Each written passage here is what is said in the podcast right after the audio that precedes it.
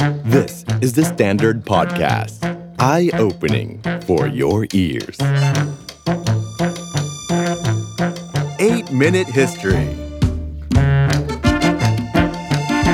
ประวัติศาสตร์ 8 นาที8 Minute History วันนี้นะครับ เป็นคิวของ Brand Journey อีกครั้งนะครับสำหรับแบรนด์ที่เราจะพูดถึงในวันนี้นะครับ เป็นผู้สนับสนุนใจดีของ episode นี้ของเราด้วย เป็นสถาบันการศึกษาเก่าแก่เลยของสหราชอาณาจักรนะครับ มีประวัติศาสตร์ยาวนานมากว่า 5 ศตวรรษด้วยกัน ผ่านเหตุการณ์สำคัญทางประวัติศาสตร์และโลกหลายต่อหลายครั้งครับ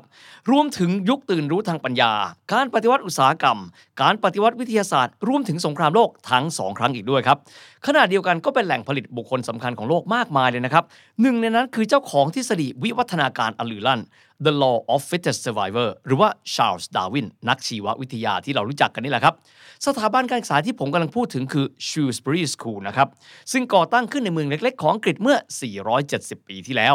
เข้ามาตั้งสาขาในประเทศไทยก็ปี 2003 คือ 20 ปีที่แล้วนะครับ รู้จักกันในชื่อของโรงเรียน นานาชาติ Shrewsbury Riverside Campus โดยในปีนี้ก็ครบรอบ 20 ปีพอดีเลย ดังนั้นวันนี้ครับ เราจะมาไล่เลียงมุดหมายสำคัญของประวัติศาสตร์โลกครับ ควบคู่กันไปกับพัฒนาการของ Shrewsbury School ทั้งในสหราชอาณาจักร และในบ้านเราไปพร้อม ๆ กันครับ ขอเริ่มที่จุดกำเนิดกันเลยนะครับ ย้อนกลับไปช่วงกลางศตวรรษที่ 16 นะครับณเวลานั้นอังกฤษก็อยู่ในช่วงของทิวเดอร์ ในยุคของกษัตริย์ King เอ็ดเวิร์ดที่ 6 ซึ่งก็เป็นลูกของพระเจ้าเฮนรี่ที่ 8 ครับ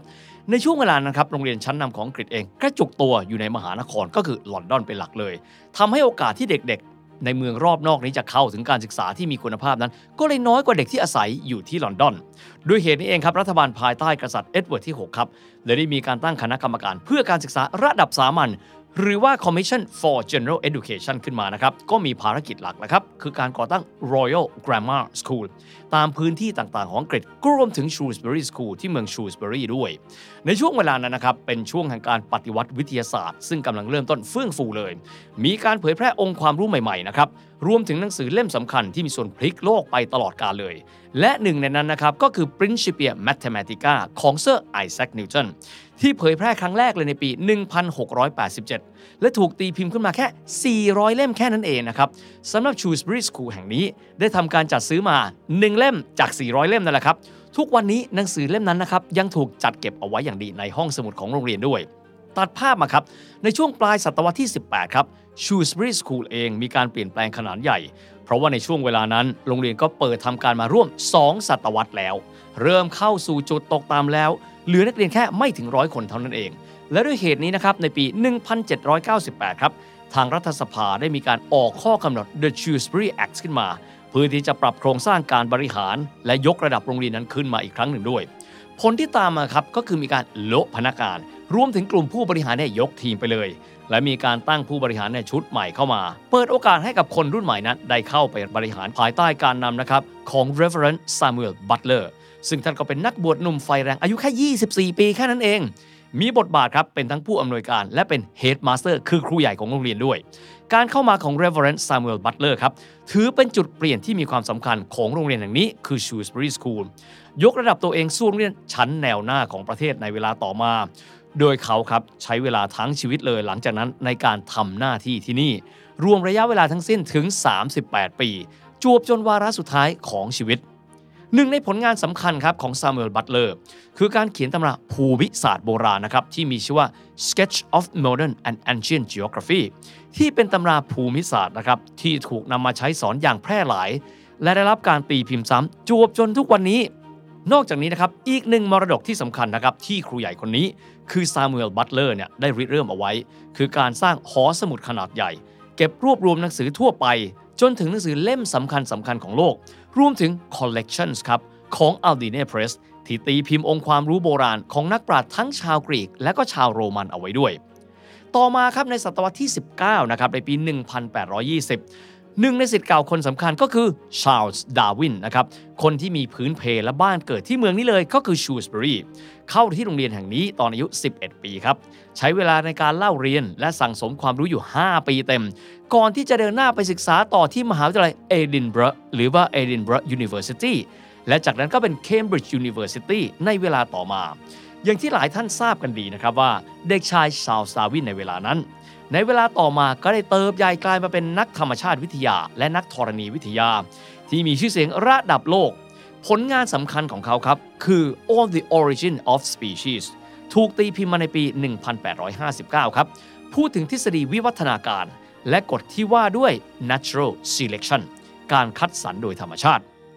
ต่อมาครับ เข้าสู่ศตวรรษที่ 20 เป็นช่วงเวลาที่โลกนั้นเข้าสู่ภาวะสงคราม ทั้งสงครามโลกครั้งที่ 1 และก็ครั้งที่ 2 ด้วย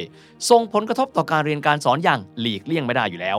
ในช่วงสงครามโลกครั้งที่ 1 ครับ ครูใหญ่ของนักเรียนณเวลานั้นคือ Cyril Argentine Arlington ได้เขียนบทกวีครับ เพื่ออุทิศแด่วีรบุรุษสงครามที่มีชื่อว่า The School at War เผยแพร่ลงใน The Times ครับ ในเดือนธันวาคมของปี 1914 เป็นบทกวีที่ลึกซึ้ง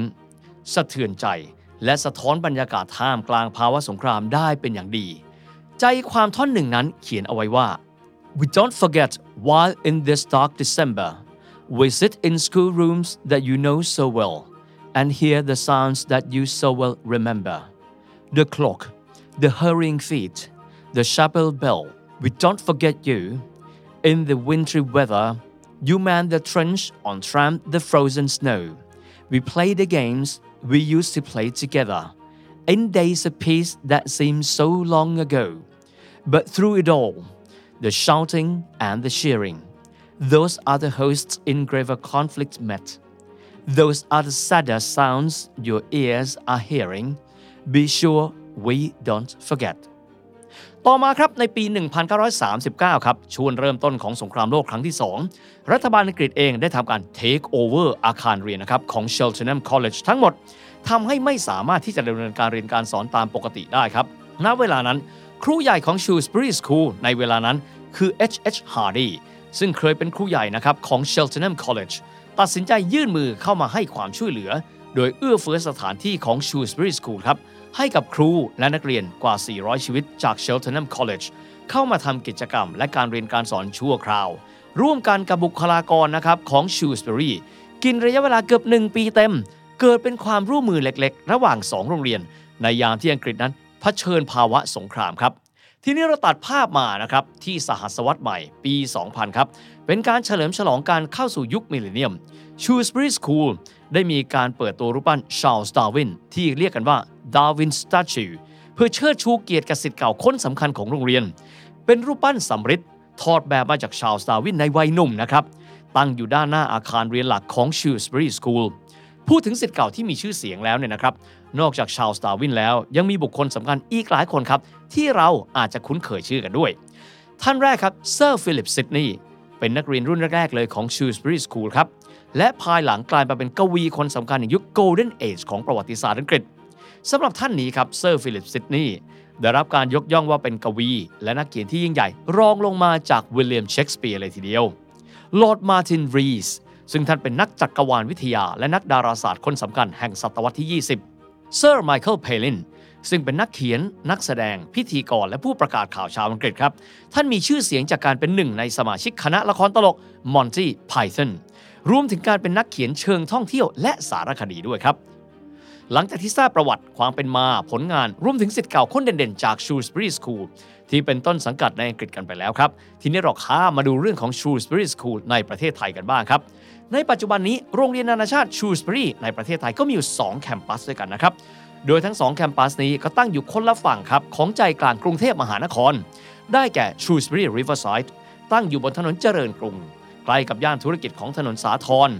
เปิดสอนตั้งแต่ระดับ Early Years นะครับจนถึงระดับ Six Form หรือว่าอายุตั้งแต่ 3 ปีถึง 18 ปีครับ เปิดทำการก็ 20 ปีที่แล้วก็คือปี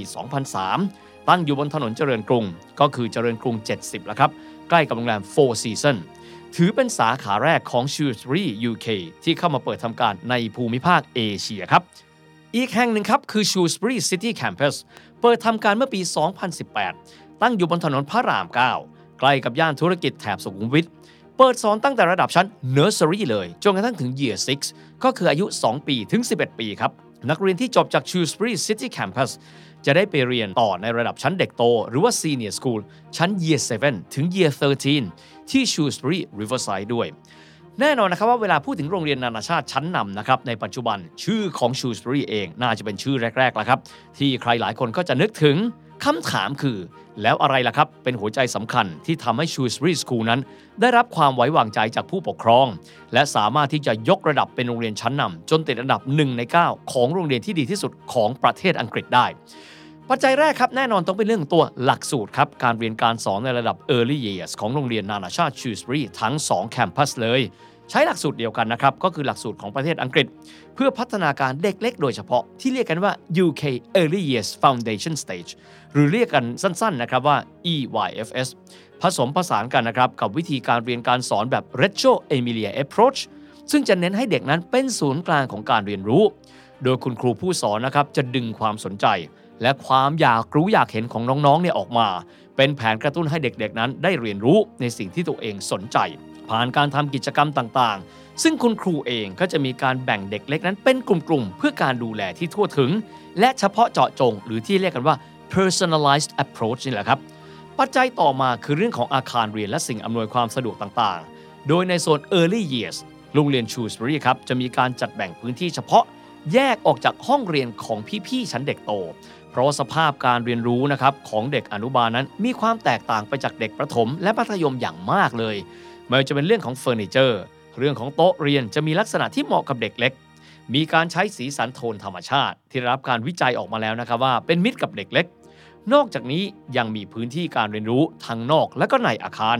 ที่ออกแบบมาครับโดยยึดโยงกับธรรมชาติ และการกระตุ้นทักษะการเรียนรู้อย่างรอบด้านอีกด้วยปัจจัยต่อมาครับก็คือครูผู้สอนครับทางโรงเรียนจะมีการคัดเลือกครู ผู้มีความรู้ มีใบรับรองวุฒิครูจากกระทรวงศึกษาของอังกฤษครับ อีกทั้งยังมีประสบการณ์จากการสอนเด็กเล็กเนี่ยมามากกว่า 5 ปีด้วยกัน เพื่อเป็นการรับประกันนะครับว่า การเรียนรู้ในช่วงเริ่มต้นของเด็กๆนั้น จะเป็นไปอย่างสนุก ได้เรียนอย่างมีคุณภาพ และพัฒนาศักยภาพของพวกเขานั้นอย่างเต็มที่ตั้งแต่ยังเล็กจากปัจจัยที่ว่าเหล่านี้แหละครับ ก็เลยทำให้ Shrewsbury International School นั้น กลายเป็นโรงเรียนที่เด่น ทั้งในด้านของวิชาการ โดยนักเรียนที่นี่นั้นก็มี acceptance rate นะครับ หรือว่าอัตราการรับเข้าสำหรับมหาวิทยาลัยทั้งในและต่างประเทศอยู่ในระดับสูง ขณะเดียวกันเองก็มีการส่งเสริมให้นักเรียนนั้น เลือกทำกิจกรรมเนี่ยตามความถนัดและความสนใจ เพื่อให้พวกเขาเหล่านั้นค้นพบศักยภาพที่ซ่อนอยู่ ครอบคลุมครับตั้งแต่ด้านกีฬา จนกระทั่งถึงศิลปะการแสดงแขนงต่างๆ ด้วยแน่นอนครับว่าผลลัพธ์ที่ชัดเจนที่สุดก็คือการผลิตบุคลากรคุณภาพสู่สังคม ตัวอย่างนะครับ ก็คือสิทธิ์เก่าชูสบรีหลายคน หลายคนอาจจะมีความคุ้นชื่ออยู่นะครับ เช่น น้องแพทริเซียกูดซึ่งก็เป็นนักแสดง น้องไมร่า นักร้องเจ้าของแชมป์รายการ Thailand Scott Challenge ซีซั่นที่ 1 น้องออก้าครับแชมป์โลกเจ็ตสกีที่อายุน้อยที่สุดเป็นต้น